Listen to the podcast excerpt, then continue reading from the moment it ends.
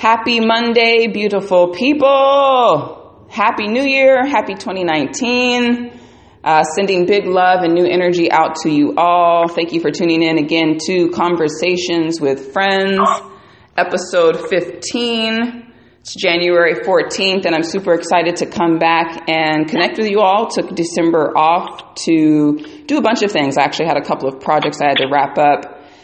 Um, but excited to be back with you all and excited for my new guest today.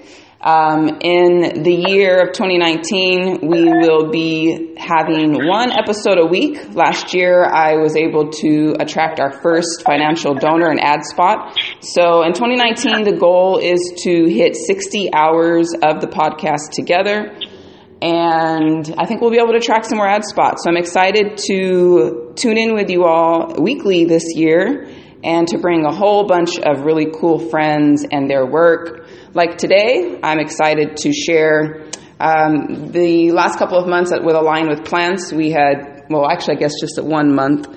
Um, and actually, it's just a couple of times even. We've been taking the shop out to a local market and the universe is working really hard to bring all of the people in a particular space together to do work. And I really appreciate that. And I'm excited to introduce and share the voice of a new friend today on the show. Um, we met at a local artisan market in Scottsdale. And as soon as I started talking to my friend on the show today, I was like, well, um, this is intentional. You never know where things are going to go, but I definitely am supposed to know this, this gentleman and tune into his work and support it. So I'm super excited to have Dr. Evan Vandriel on the show today. Are you there today, friend? Yep. Hey, how's it going? Good. Welcome. Happy Monday. Happy New Year. Thank you. Happy New Year. Yeah, we're two weeks into the new year now. How's it been treating you? it's been fun, a little bit hectic. Um, but yeah, it's been overall good, very good. Yeah. Awesome. And you're a practicing naturopath. So do you have a lot of folks coming in at the end of the year or the beginning of the year ready to reboot or, um, you know, cleanse or new year, new you? Do you have a lot of folks coming to you for those situations or for the support for that? Um, I guess. Well, not really, actually. No. Um, at least they don't bring that up to me. Maybe that's part of what why they're here or why they're coming in. But um, yeah, I don't get a lot of people saying, "Yeah, this is going to be a new new year. Going to do things differently." Although them showing up, I guess, is the ultimate uh, manifestation of that. So. Yeah, for sure, and it's and it's been a, a good beginning of the new year. Yeah, I remember uh, Sprouts a few years ago um, coming in like right at I think maybe it was the 31st, and they said, "Yeah, you better get your kale today because the next week or two we're going to have no kale and no greens. Everybody comes in." And they're juicing and they're cleansing for the first two weeks, and it's really hard to keep kale in the shop. um, but then by the third week in January, they say everything's back to normal. Yeah, no, that makes sense. That that's it. Yeah, it's hilarious. Um, well, welcome, Evan, to the show. I'm excited to tune a little bit into your work and um, share share what you do and who you are. Um, so, we like to start a little bit about who the guest is, who I have my friend on the show, a little bit about your background. Um, you can go as far back as you would like to go, or you can keep it really recent. Um, but tell us a little bit about Evan and what's brought you to Phoenix and to the desert and to practicing naturopathy in the desert. Yeah, good questions. Um, so I guess I'm originally from uh, Winnipeg, Manitoba, up in Canada, and uh, so part of why I'm in the desert is I thought I'd try out a new climate. Yeah, I'm glad I did. I love it here. It's awesome. Um, but I guess the reason that I even started looking at moving was that I, um, like when I was younger, I had a couple different health issues. Um, they were structural issues, but I later found out that they related to my gut. And so, um, so there's that. And then I was also, like, I had a really close family member, um, suffering with this. Like, she originally broke her hips in an accident. And, um, it was like a 10 year process. She was in and out of the hospital on pain meds. Um, I think she had like eight different surgeries, and uh, she just it seemed like she didn't get what she needed really from the way the medicine was practiced. Um, so I was always curious about why that was and what like what was really going on with her. Um, ultimately, I think she just kind of gave up on life after that injury, that accident, for whatever reason. Wow. And um, so yeah, so that kind of hit me hard, um, especially because I didn't know how to fix it or do anything about it. So I decided at a certain point just to to try to figure that stuff out. Like, why do people not heal? Some people do, right? I mean, the body is really miraculous, and um, when you give it what it needs, take away what it doesn't, that that healing force or that that vital force is a is a powerful thing. But sometimes it just doesn't it doesn't work, and so I that's what I'm trying to do is figure that out. So yeah, that's why that's why I'm here. Hmm. hmm Do you feel like you do you feel like your research and your work now is coming to making you because I want to hear about that like um do you are you figuring out or learning why some bodies don't heal? That's extremely interesting to me because I feel like that's what the body does. Um, so it sounds like to me there would be some, you know, constant inflammation or some basic structural issue with the body why it never heals. But what have you learned about that? Well, um, yeah, I guess sometimes it is as simple as the body's missing something like a building block for the production of this or that. Um, yeah, one of the, some of the most common nutrient deficiencies that I see is zinc, um, omega-3 fatty acids, which can modulate, inflammation, uh, magnesium, uh, vitamin D is pretty common, and minerals in general. So that's, those are just common. I mean, people just don't eat enough of the higher, like nutrient dense foods, and then yeah, they ended up end up deficient. But really, I think the more common piece uh, when it comes to trauma is that there's a uh, there's a rewiring that happens in the brain. Like there's um, or a, a mismapping, I guess. And so uh, after after an injury, it kind of depends on on how it happens and what kind of issues are damaged. But yeah, there can be a mismapping, and then the, even though the nervous system is trying to coordinate healing, it doesn't necessarily happen. Mm. And it's it's hard to say whether it's the nervous system or whether it's the like the bioenergetic field of the body that's, that's disrupted in that area, or both. Or and then you throw nutrient deficiency on top of that, and then some you know some kind of PTSD or some kind of self-limiting belief, and then all of a sudden you have this situation where uh, the body's intelligence is just it's um, either misdirected or it's not focused enough to, to do what it needs to do. And then, so yeah, so addressing each of those factors as well as we can, I think, um, brings about the best result when it comes to injuries and trauma and stuff. Hope does that kind of make sense?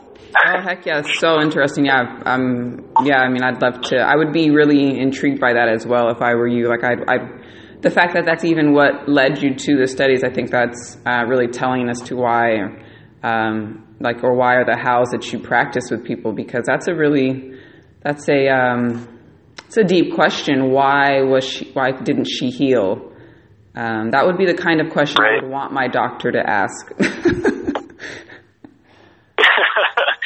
yeah, you, it's pretty simple, pretty basic, I mean. pretty, yeah.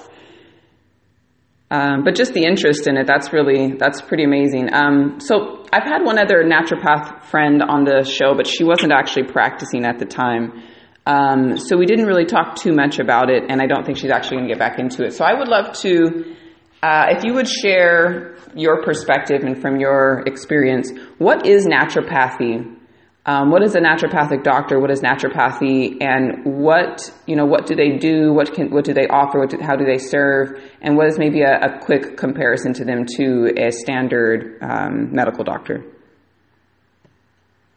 Okay, yeah, good question. Um, so, well, the main difference really lies in the philosophy. I mean, in the state of Arizona, at least, we are technically classified and trained as primary care physicians. So, so our first, um, how do you call it, responsibility, I guess, when a patient comes in to make an, uh, a diagnosis. And um, so based on that diagnosis, we have kind of uh, like uh, an outline of how how we're going to treat them. Um, so I guess the main difference though between the the MDs, the DOs, and the the naturopath is that um, we're trying to look for the root cause of the issues as well as we can. Um, we're trying to educate people as to how to how to live healthier lifestyles, and that is it is part of what MDs do. I'm um, I think naturopaths in general focus more on on that education piece. Um, you know, uh, teaching people about how to eat, you know, how to how to exercise, you know, different things they can do to to improve their condition.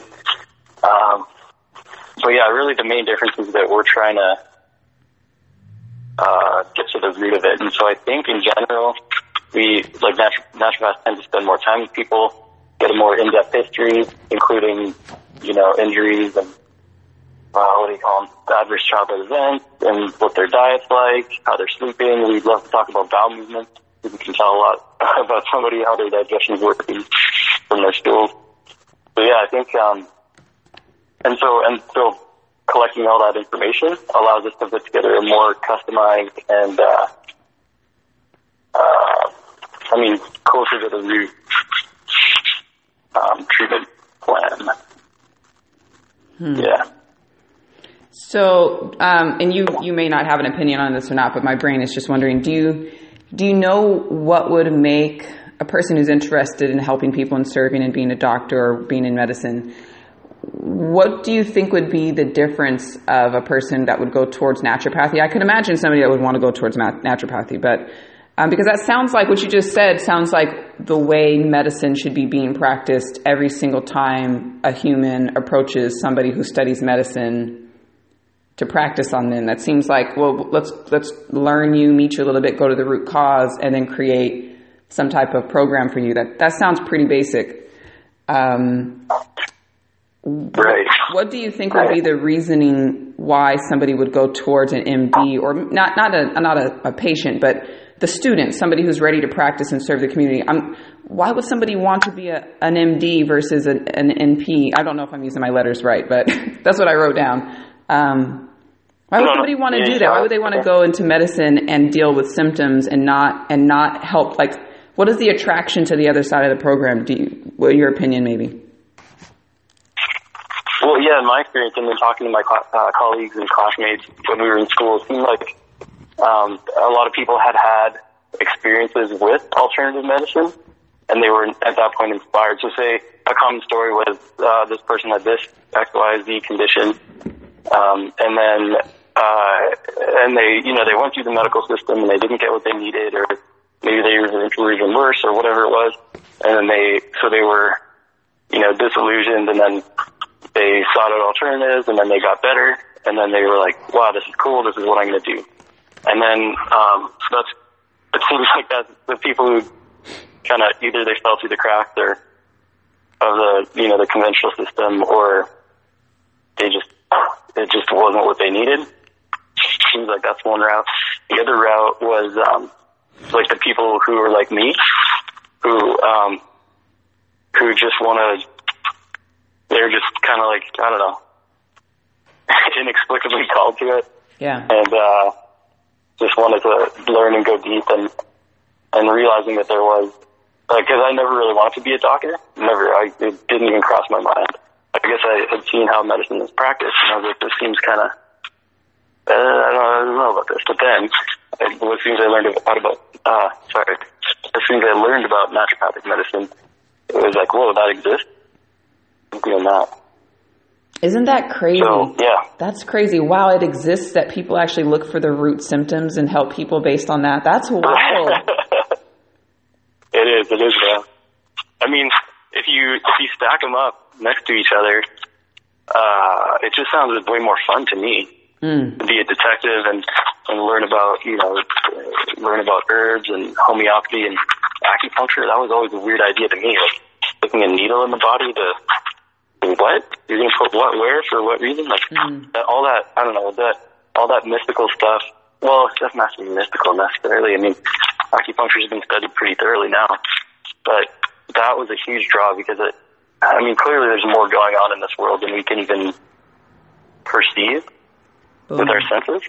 So using medicine that kind of that can, you know, affect the world in a deeper level was really exciting. It was like, yeah, yeah, I don't know.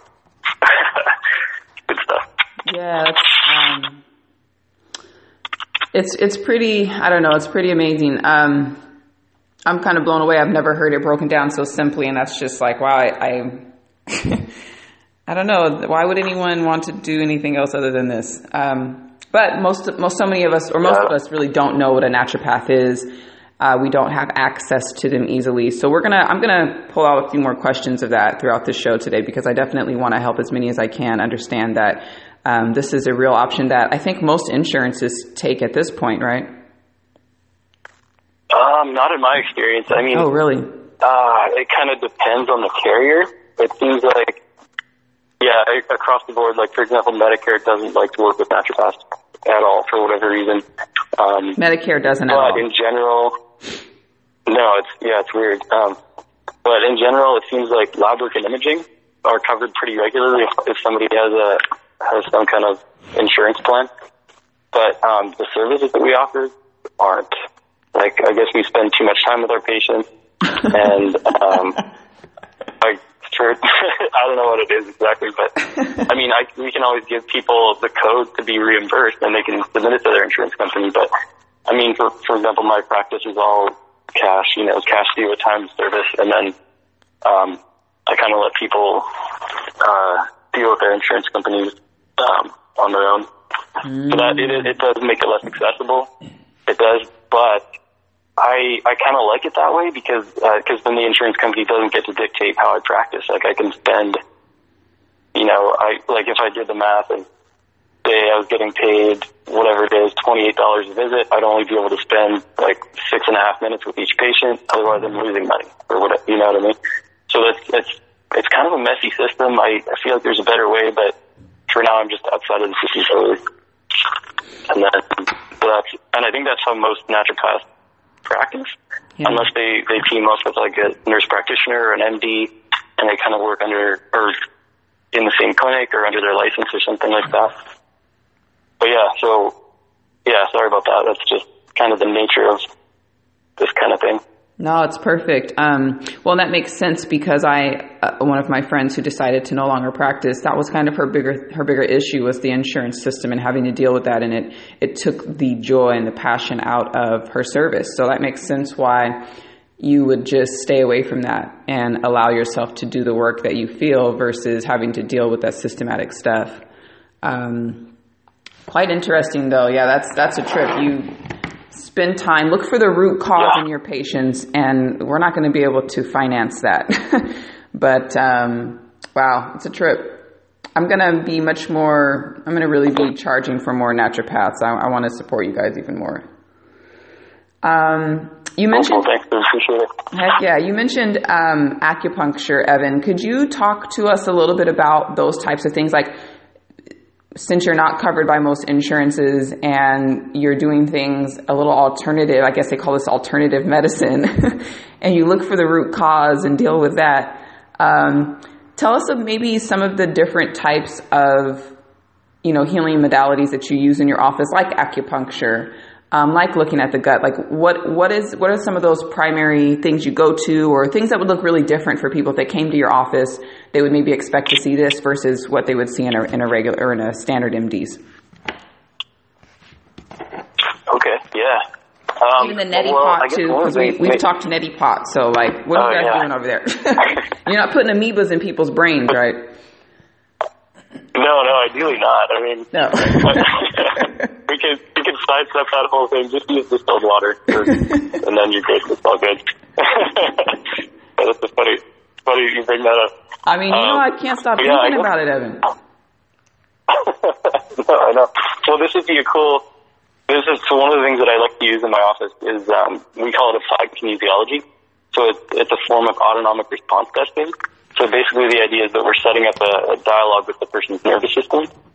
And so we can ask questions and, and figure out what, what's going on, which systems need, need support, and how best to support those, those systems. So it's kind of like, so say, or muscle testing, I guess is another way of saying it. Evan, excuse um, me really quick. Your voice is a little muffled. Can you, can you pull your phone your voice is a bit muffled. Okay. Is Much that better? better. Yep. Thank you. I'm sorry. Go ahead, friend. Okay. Good. No, it's all good. So yeah, the, with the uh, with the applied kinesiology, we can well basically we're testing the baseline of how the nervous system's doing, and then we stress the nervous system by pushing on a bone or having somebody bring up uh, something that's stressful to them, or we can have them smell something, a chemical like chlorine, if we're going to test oxidation, or we could have them taste sugar. And then if the if the nervous system responds in a negative way to that, whatever that stress is, um, it'll it'll blow out, and then we know we need to work on that. So it's and that this is so it's kind of like a functional way of assessing somebody as opposed to um, and in in real time. So I mean, blood work and um, imaging and and that kind of thing are awesome, and they they tell us a lot. They don't always catch things early though. Um, like it takes, and there's there's functional ways to read lab work, and there are other like things that we can look at um, that are precursors to full blown disease. Um, but really, there aren't a lot of awesome in-office tests that you can run and say, okay, this is what's going on. Let's, you know, do this intervention. So, uh, but muscle testing gives us that. So say, yeah, so for example, somebody isn't drinking, say, okay, so this would be an awesome, awesome example. Say, I know somebody needs a neti pot. They, they have, you know, nausea and the back of their throat's all red and they have, um, you know, intermittent sinus infections, like every couple of weeks, and antibiotics don't work, and they have cranial issues because of the swelling in their sinuses, and uh, and they can't sleep well because they can't breathe through their nose, and they're getting dental cavities because of the their mouth isn't staying, um, there's not enough saliva. And there's just a lot of issues that can be caused by sinuses. But anyway, so say there's, that's going on, and they're not doing the neti, neti pot. And so, and then like, they come back and they say, yeah, I didn't do it. I, it's just, I, I'm freaked out about this whole amoeba thing. I just can't bring myself to do it. And so, so this would be a great, um, a great way to use acupuncture because we can actually clear the body's, um, emotional response to a trigger. Just so you think about doing the neti pot, you think about getting this amoeba thing, and then it eats away your brain, and you, who knows what, you become You're, you're muffled again, friend. whatever it is. Your voice is kind of you're muffled again. Sorry. You're just saying such good stuff. I want to make sure people can hear you. No, I appreciate it. Um, yeah, so say, yeah, so somebody's not doing their neti pot because they're basically freaked out they're going to die. And it, I know it sounds kind of, uh, maybe that's an extreme example, but I mean, we all have these, these experiences that we've had in our lives that kind of just create, they're, become triggers for emotions. And then, um, if that's the case, I mean, uh, yeah, I've seen this where people aren't drinking their water, or they're not exercising, or yeah, and yeah, say they're they resolve or they they want to do this whole um, New Year, New You thing, and they go to the gym, and then but they still have these these emotional triggers and these limiting beliefs or whatever they are that just settle them right back into where they were before the New Year. But yeah, so but anyway, so we can use acupuncture um, to clear out or basically separate the, the trigger from the person's emotional response to that trigger. So yeah, it's really cool. It's fun, and and we basically use applied kinesiology, the muscle testing, to identify that trigger. Mm. So test the muscle, and then have them think about the brain-eating amoeba, and it totally blows up their nervous system, and they can feel it, and maybe they even get some kind of physical response, like their hands get sweaty, or their mind starts to race, or whatever it is, and then we can we basically just use a a two-minute um, procedure we separate those two. The thought about the brain eating amoeba from that physiological response. And then, yeah, that's it. So, and then, and, and I've seen it be really helpful for people implementing new habits. And, um, yeah, it's, it's kind of cool. Hmm.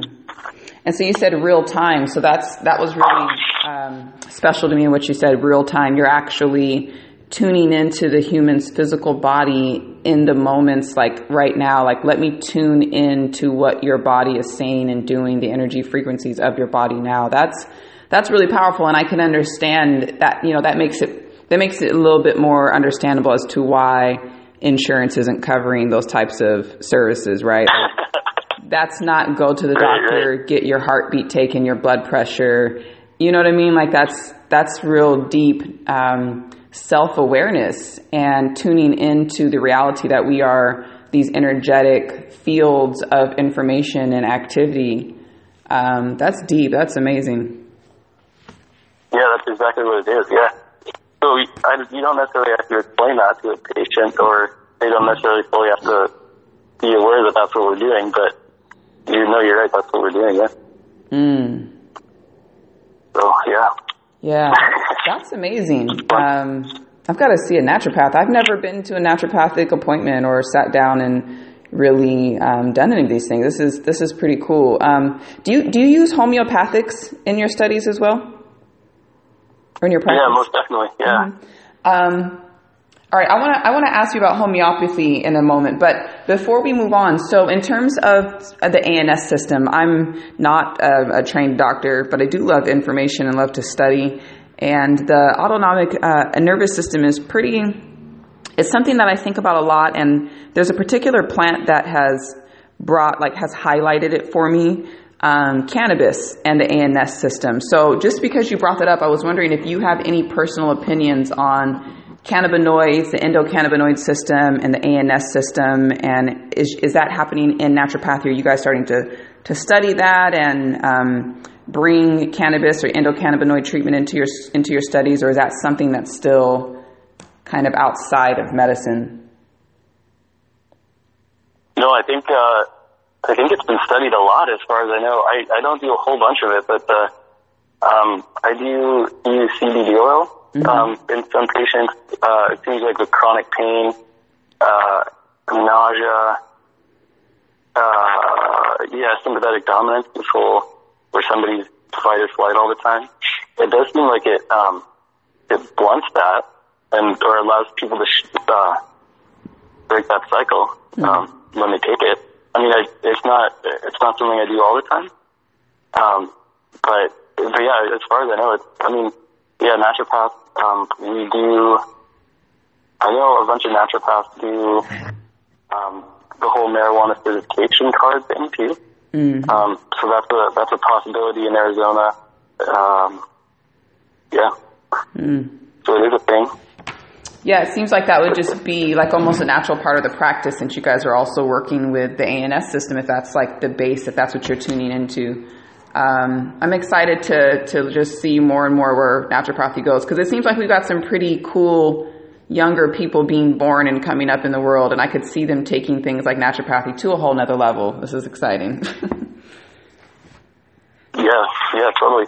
Um, Dr. Evan, could you talk just a little bit about homeopathy then? Um, that's just the whole, you know, I don't you have to go too deep into the history, but what is it? What is homeopathy? What are homeopathic remedies and solutions and um, medicines, tinctures, and maybe how do you use them or how can the audience members use them or get into them?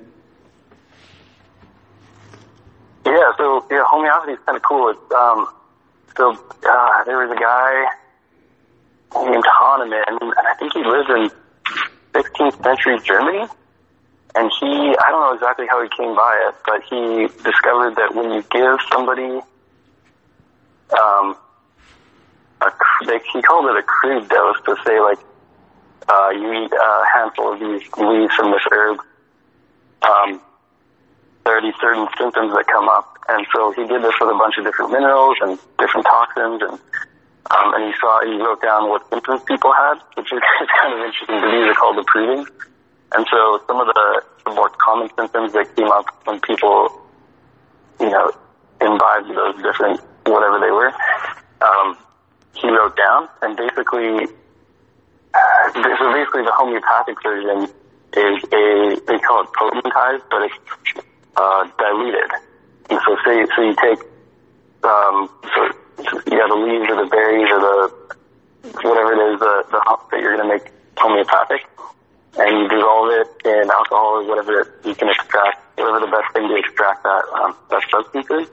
And then you take, say, one like ten drops of that, put it in a hundred drops of of um, pure water, and then shake it up, and then do that again, ten drops in uh, in a hundred milliliters or whatever it is, and then um, so at a certain point, there isn't any of the actual physical substance in the water. It's more like you're you're extracting the energetic imprint of whatever that substance is, and the more you dilute it, the stronger the energy is, which is kind of counterintuitive. We don't really have a concept for this in Western medicine, but um, that's what homeopathy is. So to say you have a uh, a red itchy rash that feels really good to scratch, and um, it, it's really warm and, and hot, you would it might be it depends on your other symptoms and it takes mental emotional symptoms into account and how your sleep is, preferences for hot or cold things, all this just kind of some of the questions you ask when you're trying to dig into the to get to the right homeopathic remedy are kind of weird, but um, yeah. So say if that's your case, um, you might take homeopathic poison ivy. So, and I guess homeopathy means or homeo means thing in Greek or Latin. Homeo means what? there's there's some in- interference. Homeo means what? Homeo means skin. Skin. So and same. So the, the idea is the like cures like. So say you have symptoms Oh, of same. poison ivy, you would you would take homeopathic poison ivy. Hmm. And so the idea is that energetically that cancels out the, the dysfunction. And so it, the reason we don't really have a concept of this in Western medicine is because um, it's working on the vital force. It's either tuning the vital force by negating that the disease frequency, um, or and also strengthening the body's vital force. So it's working on an energetic level to affect the physical body. That's how homeopathy works, as far as I know. That's does that make sense? Yeah. So you have you have a skin irritation. So you take a skin irritant to counterbalance. Yeah, exactly. Yeah. Hmm. Yeah. So in general, these things are very safe. Um, sometimes you do people's symptoms do get worse when they take um, uh, homeopathic remedy. Uh, but these tend to be, in general, people who are sensitive to not just sensitive to energy in general, EMS, um, people who are empathetic and kind of feel other people's emotions, that kind of stuff. So, um, yeah, in general, they're very safe, though. Uh, yeah. But you find that highly sensitive people are more sensitive to them. That's even wow. Yeah. yeah. So, yeah, yeah, it rarely happens that people get worse when they take homeopathy. So it is, like I said, it is pretty safe. But sometimes you do get an aggravation, and it's not anything usually that's life-threatening. It's usually just the symptom that you're trying to treat gets a little bit worse, and then so and then you just know you need to either pick a new remedy, or sometimes that means that the remedy's the exact right remedy, and it's gonna hmm it's gonna eventually uh, bring about the cure. Hmm. Now, do, um, do you prefer homeopathy over just standard herbal treatments, or is it kind of a mixture? Or I mean, I guess in all of this, you have acupuncture and neti pot and applied kinesiology and um, naturopathy. Is it kind of your diagnosis usually includes like a blend of all of these things and a little bit of this, that, and the other, or? Yeah, most definitely. Well, the cool thing about applied kinesiology is that it, it we can just ask the body what it needs. So, um, yeah, so applied kinesiology is a cool tool that way. It's, it's kind of like a stethoscope or a lab test. It's just another way to get information about the body. So, say the person's liver comes up as the priority organ. So, uh, I mean, the liver does a lot of things, right? So, it, I mean, it metabolizes sugar, it metabolizes toxins. Um, it's important for conjugation of hormones. Um, it can be in Chinese medicine uh, theory or in uh, um, the uh, the liver can be damaged by feelings of uh, excess anger or frustration. So, and then um, yeah, the liver meridian can be disrupted by scars or injuries in the feet, legs, um, torso, uh, C-section scars. So it's kind of it, so just because the liver came up, it, it doesn't exactly tell us what we need to do for the liver. So that's why we ask. So and then so sometimes usually there's some kind of nutritional support that would be good. So for the liver, for example, choline is really awesome at thinning out the bile so that it doesn't get congested and stuck in the gallbladder. Um, like milk thistle is an awesome liver detoxification and regenerative herb. Uh, turmeric's another really good one. Has a high affinity for the liver, anti-inflammatory. Um, B6 is important for hormone conjugation, so sometimes that's what people need. Um, it's, yeah. And then say, who knows, I mean, maybe somebody kicked over their block castle when they were three years old and they got really angry and took it, worked really hard on it and whatever. And then sometimes that gets trapped in the, in the back of the person's mind mm. and then that's affecting the liver. So sometimes you need to work on scars to uh, smooth the flow of chi through the meridian um, if there's a scar over or disrupting the meridian. So yeah, it's it's kind of hard to know, but but again, applied kinesiology allows us to hone in on exactly what or get closer at least. I mean, you have to kind of know which questions to ask. Um, but yeah, um, yeah, yeah, it's that's kind of how it goes. That's that real stuff. I, I went to go see a, a friend of mine, a friend of the show also, a Chinese herbalist a couple years back um, and that was when I first started getting into acupuncture and Chinese herbs, like the the real detox uh, um, decoctions that they're making. You know, like just what the difference of standard Western herbalism to Chinese herbalism and the practice.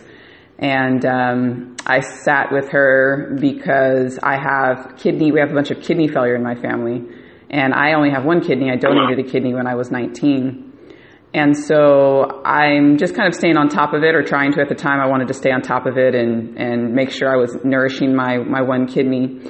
And she, she looked at my eyes.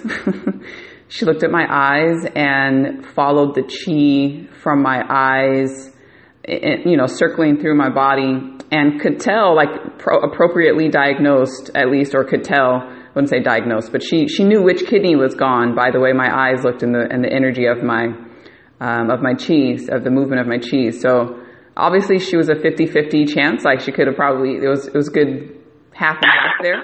But, um, but I could feel the, the truth in what she was doing and what she was sensing and, and in her practice and in her, um, in her, you know, in her, her studies with, uh, over, over 10 years. So, um, I don't know. It's, yeah, it's just really amazing. I, I mean, as, as you're talking, I'm realizing, wow, I'm not getting any younger and maybe I should be, because I have a scar over my liver meridian and I'm like, wow, I maybe should be seeing naturopaths like regularly and staying on top of my health. You're making me think I need to, I need to tune in a little deeper here. Maybe, that, and that's, sorry, that wasn't really my intention. No, I know, um, of course not, but all uh, things happen like, how they're supposed to. fair enough, yeah. I hear you. No, you know, because it's just real, and, and you you know, you come out of your 20s and my health was just really, and it still is. I just, I have great health. I've never had any real health issues and you, you go along your life and you're thinking everything's working well. I don't have any, any major signs, but maybe, you know, especially when we lived up north in the cold weather, you know, we would have congestion for way too long and, um, you know, you, you just never really know all the little particular things that are working in the body. And as you're, as you're talking more about, especially these long-term energetic influences and impacts in our lives, like, I want to I want to know my body better. I want to tune into my body at this level. Um, so it's really an inspiring conversation. I appreciate it. No, yeah, my pleasure. My pleasure. Um, so friend, shoot, I just thought something I was going to ask you. What were we just talking about? Oh, homeopathy. Um, oh, so in terms of that versus natural or um, standard herbs, I'm interested in in the effectiveness of those two, and then we'll move on. Um, and, and I, I, think that we talked a little about you were using oat straw. I know recently last month as we were talking about, but um, I don't know how much herbal how much herbal practices happens in naturopathy, but maybe you could just tell us really quick the, the difference between um, standard herbal, um, you know, remedies versus homeopathy. Like, when would a person want to maybe look towards one and the other, or is this another thing where we want to be open to using them all? Uh, maybe you could just give us a little idea of the difference there, and then we'll we'll we'll move on to another conversation. Sure. Yeah. Um, I uh, I know. Well, in naturopathic uh, college, uh, we do have a bunch of education about herbs. Um, I I don't know exactly how many hours, but it's, it's a big part of what we do. Um, we definitely have to learn um, the contraindications between some herbs and and different conditions mm. and different medications. Because these things are they are medicines. They're powerful medicines. They can change the way physiology works. So um, it's yeah. So we do get a bunch of training. Um, I in my practice, I um, uh, I don't use a whole bunch of herbs. I mean, I do like teas and bitters actually are one of my favorite mm-hmm. things to prescribe people because it's just one of those things that we don't really get in our our sweet and fatty and rich and MSG laden foods. Um, mean, bitters just aren't that desirable of a taste to our palates, I guess. But maybe I'm just speaking for myself, but or I don't know. But it seems like that's one thing. But but um, so but yeah, no, I know a bunch of my colleagues. Um, somebody comes down with something, they're they're formulating tinctures based on the person's symptoms um, from different um, herbal extracts. Um, I know a lot of my colleagues prescribe people teas um, for their nutritive or medicinal effects, or both. I mean, that's the cool thing about herbs is, is that they're sort of they're like nutritive and medicinal, and some are more nutritive and some are more, more medicinal. But mm-hmm. there's always a blend there, which is kind of cool. Um, so cool. so yeah, well, and beyond that, they, uh, I guess the cool thing, the thing that I realized, I guess, was some guy at the at some conference was talking about this idea that most of the biomolecules in plants are not biologically active at all. Like they don't interact with with our bodies in any kind of way other than changing the way that our genes express. So it's kind of, I think we talked about this at the market maybe, but I mean, one of the cool things about eating plants is that they they educate your body as to how to work mm. um, in the world.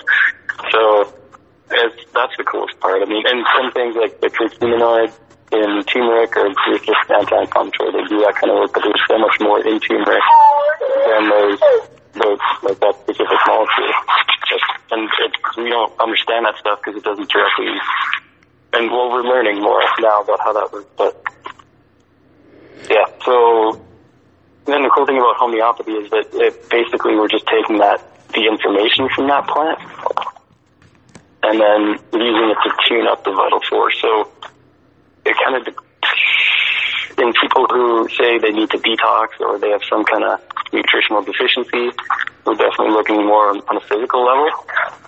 And I guess you could argue that they, I mean, maybe there is more of an energetic reason for that person not eating or mm-hmm. finding and eating the foods that they need or whatever it is, but say we're going to keep it on the structural level. Say somebody just has they have liver damage due to an infection or you know chronic abuse of some kind of alcohol or whatever. I mean, milk thistle would probably be a great um, way to regenerate that. I mean, depending on how their nervous system is you know is working, but um, sometimes the, the issue is more energetic at the energetic level, and that's when we want to use homeopathy to kind of mm-hmm. fine tune the vital force and re-educate the body as to how to do its do its thing. Mm. Does that kind of make sense? I love it. I love this. This is going to be one of my favorites. I love this conversation. Um, yes, and what you said about plants and what they prime their primary functioning in our body is.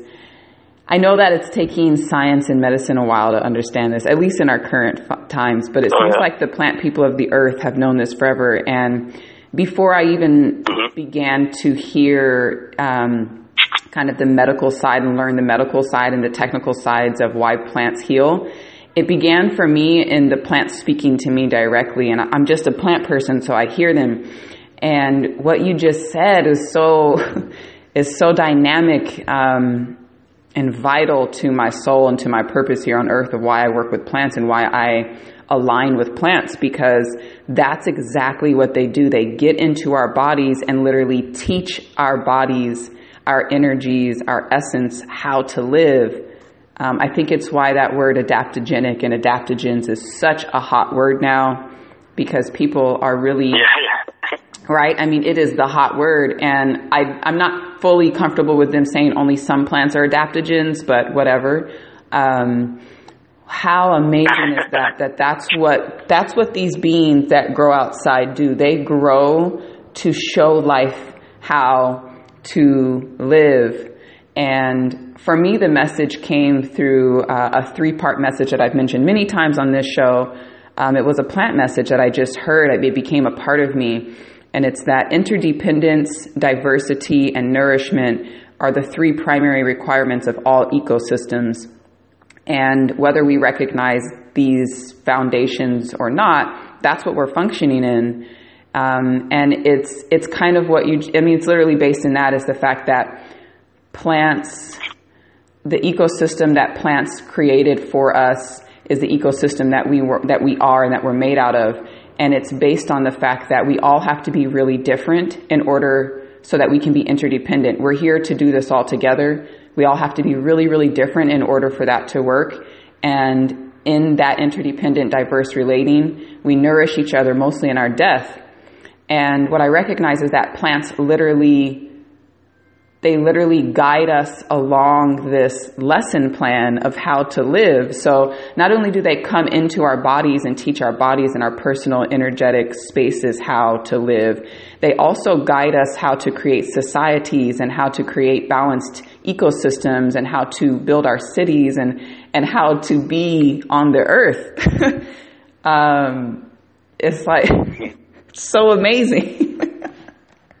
Well, I got goosebumps when you're saying this stuff. Yeah.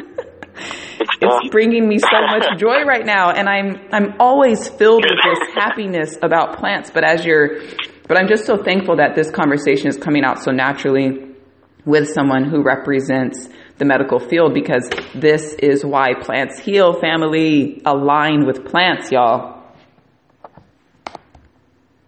Mm. Um, Good stuff. Yeah.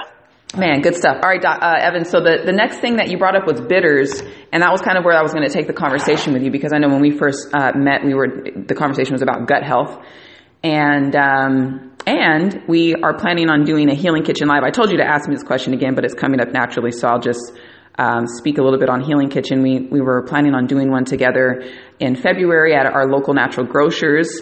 Uh, if you're in Phoenix, definitely stay tuned. I'll be uh, sharing more about what we're doing on Healing Kitchen on the show. But um, we were talking about gut health initially, and uh, I'm working on bringing some uh, some autistic folks to that gut health show because it seems like gut health is the foundation. I mean, they, we we have a second brain, is what I hear in our gut, and I personally would confirm it from my own life. So it seems like gut health is like one of the major, if not the primary issues that we're all dealing with here. Um, and for me, when you when you said that about bitters, it was it's really struck a chord with me because I in that plant message that I that I've heard, I recognize that the, the, plants that have these messages and that are mostly producing this these energetic frequencies for people to pick up on are perennial plants. They're plants that grow naturally every year. You don't have to replant them. They're perennials. And a lot of them are weeds and they're the mm. really dark, bitter yeah. plants of the earth. And it seems like we've built cities that are not in alignment with, well, I'm not even going to say that because I think everything is how it's supposed to be, but our cities need restructuring so that they allow for us to have more bitter experiences because I, I, feel like the human is not only against bitter flavors, but we're against bitter experiences. We're not okay with the dark. We're not okay with death. We're not okay with loss. Oh, yeah. And yet these are the foundations uh, of rebirth and of life and of plants.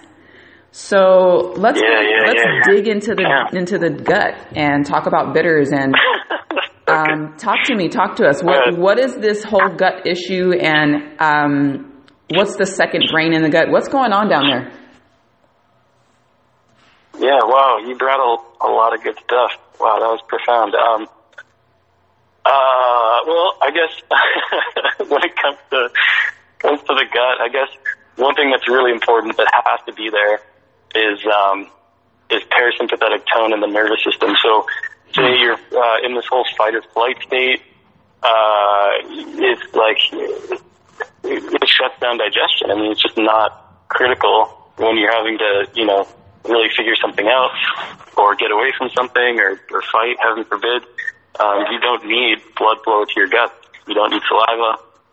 You need um, muscle function. You need increased airway, um, bronchodilation, that kind of stuff. So, yeah. So, but uh, I mean, our lives and our cultures is, is such that we don't necessarily calm down enough. Um, mm. So that's that's part of it. Um, the whole bitter thing is awesome because um, bitters they increase salivary production, which is really cool. Um, and uh, sorry, I don't want to get too in depth, but I feel like this is important. Um, saliva, I mean, there there are there is an enzyme in saliva called amylase, which starts the breakdown of sugar. But also, um, salivary production is important because, and I haven't kind found research to back this up, but clinically it, it does work. It makes sense.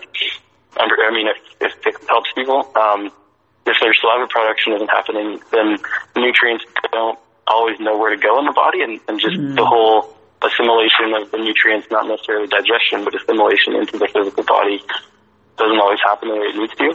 So it's almost like there's something in the saliva that's tagging nutrients for where they need to go in the body. Wow. So that's important. And then, but bitters also increase um, uh, bile production in the liver and then help it to get into the gut, um, increasing like motility of that bile. Uh, they increase uh, pancreatic enzyme uh, production and release. So that's all your enzymes that are breaking down your protein and your fat. Mm. Um, but they also improve uh, the way your body uses uh, sugar. It, it, it modulates um, absorption of sugar and cellular, cellular utilization of sugar. So yeah, it's like uh, it's like everything we need in Western society to improve digestion. Mm. Bitters have. Mm. Everything and it's we funny need that you're mentioning yeah, yeah, yeah. And it's funny you were mentioning like uh, like weeds. Um, I have a bunch of mustard. I think it's mustard at least growing in the backyard. Every once in a while, I'll just grab a bunch of leaves and chop it up, add it to my salad. Mm. It, it's like nice and spicy. It's, it's really good. You don't even need salad dressing when you have that kind of stuff in there. Mm-hmm. But it, as far as I know, that's a perennial. Like it's just growing. I didn't plant it there. Oh yeah. It just made its way for whatever reason. well, you know what's so beautiful awesome. about plants too is they usually come to you because you need them, and so the plants that usually are growing around you. I mean, it's not even usually the plants that are growing around you are, the, are there for you specifically. So it's you know you, you might not necessarily even you need them or the person the last energy that was there that you know, but they they only grow where they're needed. Um, so that's cool. Yeah. It's really cool. And then on the whole bitterness thing, I liked how you said that West that in Western society people aren't okay with bitter in general, and I think that's exactly right. I mean, sometimes the most powerful medicine you can give somebody is is to get them to do some shadow work. I mean, integrate a part of themselves that they that they separated themselves from because they really didn't want to experience it. Like, for example, I had um, I had uh, anger in my sh- in my shadow. Basically, I where the light of my consciousness wasn't seeing it, but that doesn't necessarily mean that I didn't get angry. I would just get uncontrollably angry. Mm. I just had no control over it.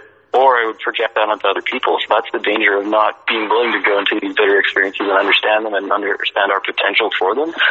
So thank you for bringing that up. I mean, that's, that's, yeah, I think that's important that people, um, and sometimes that's what people need to heal. They need that psych- the psychological integration of that shadow side of themselves with really powerful medicine. It's that's a game changer. So thanks for being aware of that and bringing that up. That was, like I said, I got, got goosebumps when you said that. Oh, I'm I'm happy to to spread it. I mean, it's it's so it's so powerful. I feel like we we aren't comfortable with the bitter sides of of of existence. You know, like you imagine a couple thousand years ago, if you ate some type of meat product you probably or someone very close to you killed that animal, skinned that animal, drained the blood. And nobody does that anymore now. nobody. Yeah, yeah. We don't even kill our plants. I mean, I had a, I had a garden, a perennial food forest garden in Oregon for, for a few years. And these were personal, close friends of mine. I mean, I spent a lot of time with them building on a personal, energetic level with these beans. And the first two years, I didn't harvest anything except for fruit. um, but by the third year, I was like, okay, you're going to have to start eating some of these greens and like making some medicines. And you have to start using these plants. That's what they grow for. But I realized how disconnected I am from death. And I'm a Pisces, so I'm actually pretty cool with death. But I didn't feel comfortable with even killing plants for my own yeah for my own you know receiving and many people are fine with killing plants and bugs and mushrooms and all these things, but it, it was just, it's just really interesting how disconnected we are from the most basic foundational aspects of being alive, which is death. Because that, that's that big part of the message yeah. is that we nourish each other, but it's mostly we nourish each other in our death. Like that's our ultimate point of sacrifice is that we give our bodies back to the earth for the next generation to be nourished. And so when we are running from death, we're literally running from our own self. um, totally, no, for sure.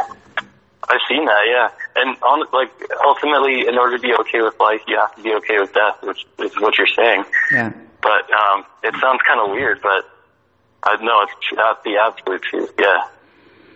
It's I the agree. truth, and it seems like that's, that's what cool. we've come from. But when we're in a city where you take somebody to a mortuary and the, the, the hospital takes the dead body, and um, you know, it's it, we're just it's like nobody's comfortable, and then it's and then it becomes this mourning experience. We're mourning our own rebirth.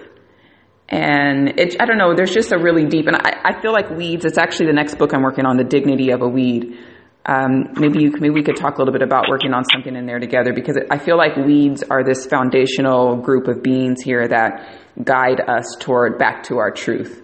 Um, I don't know, man. I'm I'm into the. So, do you think that the gut? Do you agree that the gut has a second brain, or that even a first brain? That there's a brain in the gut, and, and what's the neurological understandings of the gut? Why people say that that there's a second brain in the gut? Could you speak a little bit on that? Totally, yeah. Um, I uh, yeah. Sorry, I got sidetracked with oh, the whole bitter thing, but uh, but that was good.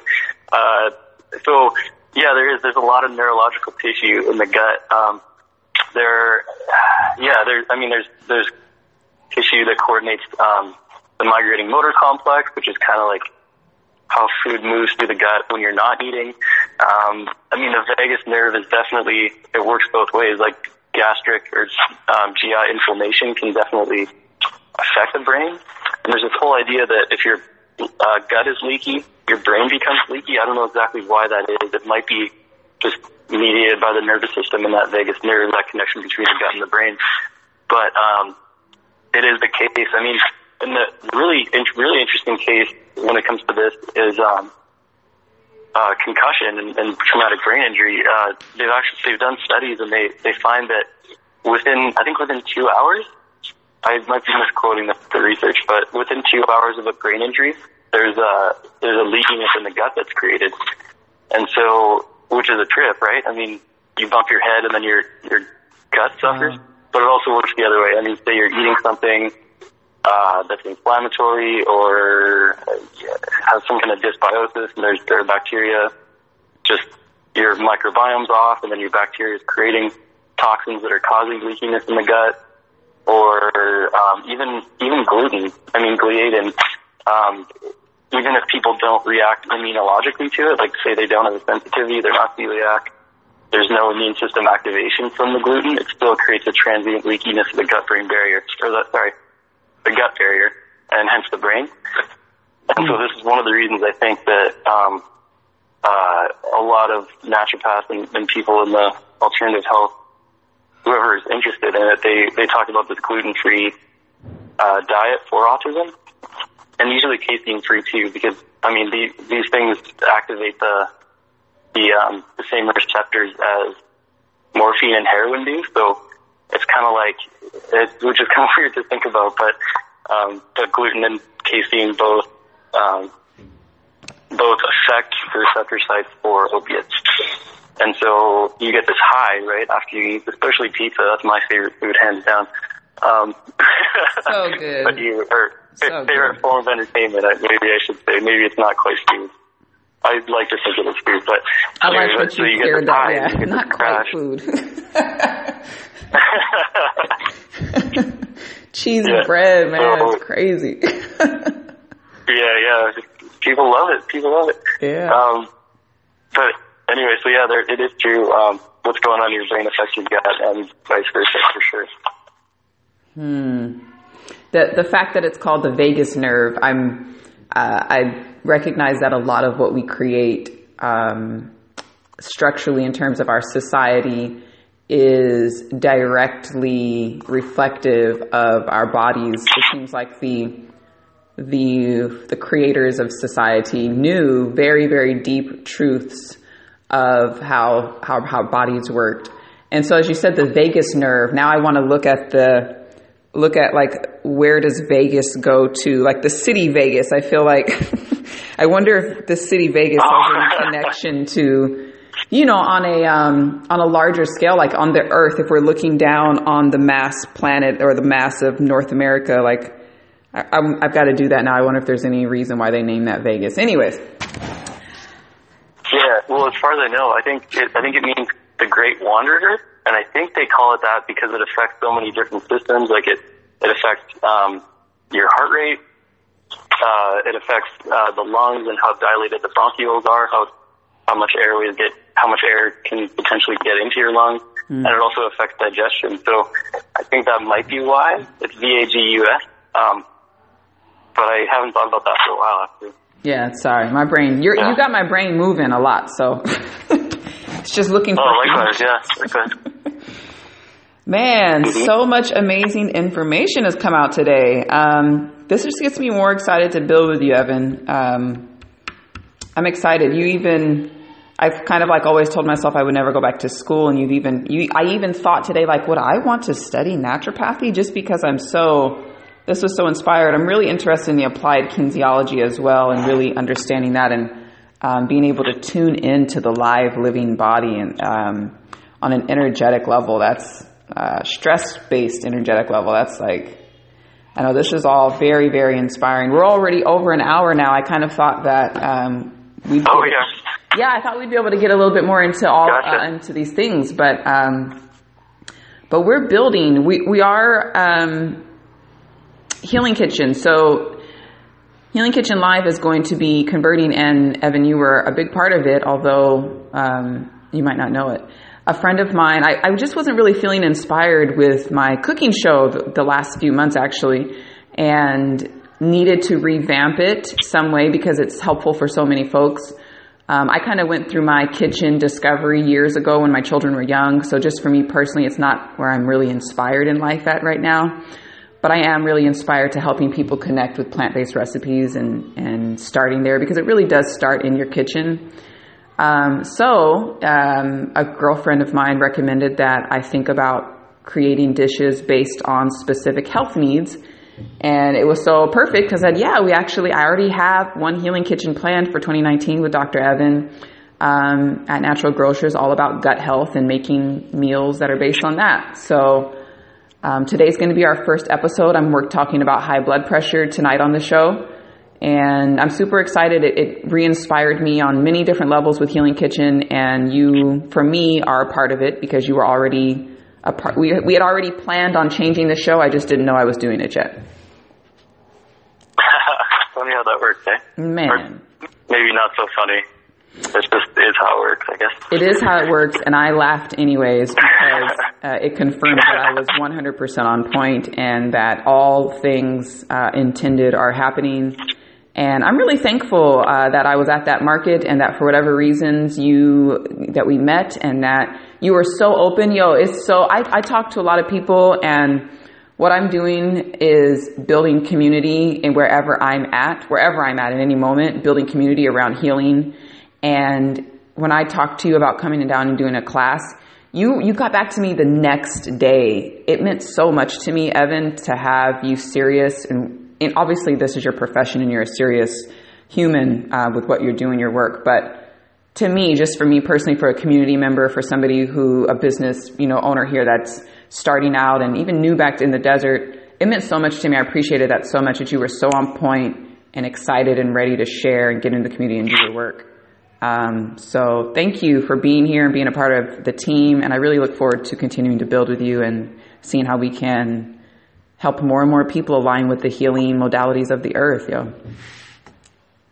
Yeah, no, I appreciate that. I think the thing that um, got me excited about this when I after I met you is that that's not really my strength. I don't know. I, I just realized as, as I get older, I, there are things that I'm good at and things that I just take way too much energy and focus, and it's just not my thing. And the whole community thing, uh, I appreciate when it's and it's there but I, but somebody's got to put that together, right? So mm-hmm. I, so thanks for doing that. Um, yeah, so in whatever way I can help, it, it'd be my honor and, and pleasure, really. Yeah.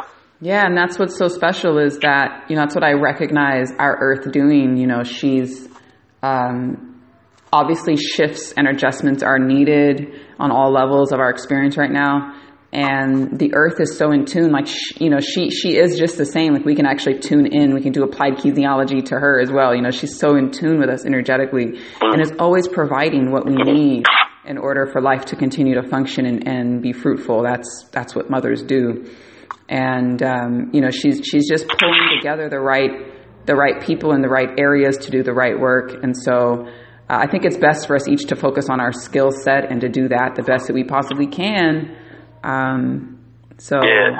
yeah, friend, step by step forward we go. Cool. Awesome. Well, can you tell the people where they can find you? Uh, local Arizona folks, where can they find you? How can they get in contact with you? Your your office is in Chandler. Tell us a little bit about. Um, we didn't even actually say the name of your business and all that. So tell us a little bit about your practice and where people can find you, how they can find you online, um, and how they could get started working with Dr. Evan. Yeah, sure. Um, so I'm in Chandler, Arizona. Uh, it is, uh, yeah, southeast of Phoenix. Um, my business is named True Resilience Integrated Medical Solutions. I didn't think about the length of the name when I when I incorporated. but True um, Resilience. Integrated Medical Solutions. yeah, you got Okay. it. So, so the website's trueresilienceIMS.com. And uh, yeah, I mean, I offer a free consult, and the reason I like to do that is that um, it, it, not everyone's the best fit for what I do, and um, so, but I so I like to offer people a chance to at least come in and get to know me, and uh, I can see if I can help them, and they can see if I'm a good fit for them. So that would be that's really the the first step is um, and on the website, there's a way to reach out to do that, or you can just call in and, and do the same. So set that free consult up. So Awesome. Yeah. Getting in, just tuning in, seeing if that's a good fit. And that was trueresilienceins.com. I am M as in IMS, Mary, okay. I guess. And I will For definitely have that in the bio description too. Oh, cool. I appreciate it. I mean, that's that's awesome. I yeah, thank you. All right. Good deal. Um, and then February 17th, I think, we're going to be at Natural Grocers doing a Healing Kitchen Live. I'm super excited about that. We'll be talking about gut health, gut health. And um, we're going to get a class. We're going to get a class here in the shop soon, Evan. I this is man even just from this show i'm really excited for this so we can present like this is this is dr evan and this is what we're going to start bringing to the shop more um, you know uh, st- what do i want to say um, intimate discussions of how this is you know not necessarily in the doctor's office and you specifically being treated but what are some things that we all can do to just align with natural healing and with um, with our the energetic truth of our bodies um, I'm super excited about working with you, Evan, and, and building. Yeah, likewise. Again, I, I appreciate the opportunity. Heck sure. yeah, friend. All right, well, that is wrapping up episode 15 of Conversations with Friends. I will be back next week. I've got um, most of my folks already lined up, so I'm really excited. There's a lot of good information and knowledge coming out this year. Definitely stay tuned into the podcast. Um, and Healing Kitchen Live, all the things. I'm going, I'm going to be sharing more of those things with you guys. We're going to be here every week. So we're, we're going to make sure that we're connecting the whole brand and pulling everyone together. Um, but until next Monday, family, you have a beautiful week. Happy 2019, and I will talk to you soon. Thanks, Dr. Evan. We'll talk to you soon. Thanks again. All right, friends. Peace.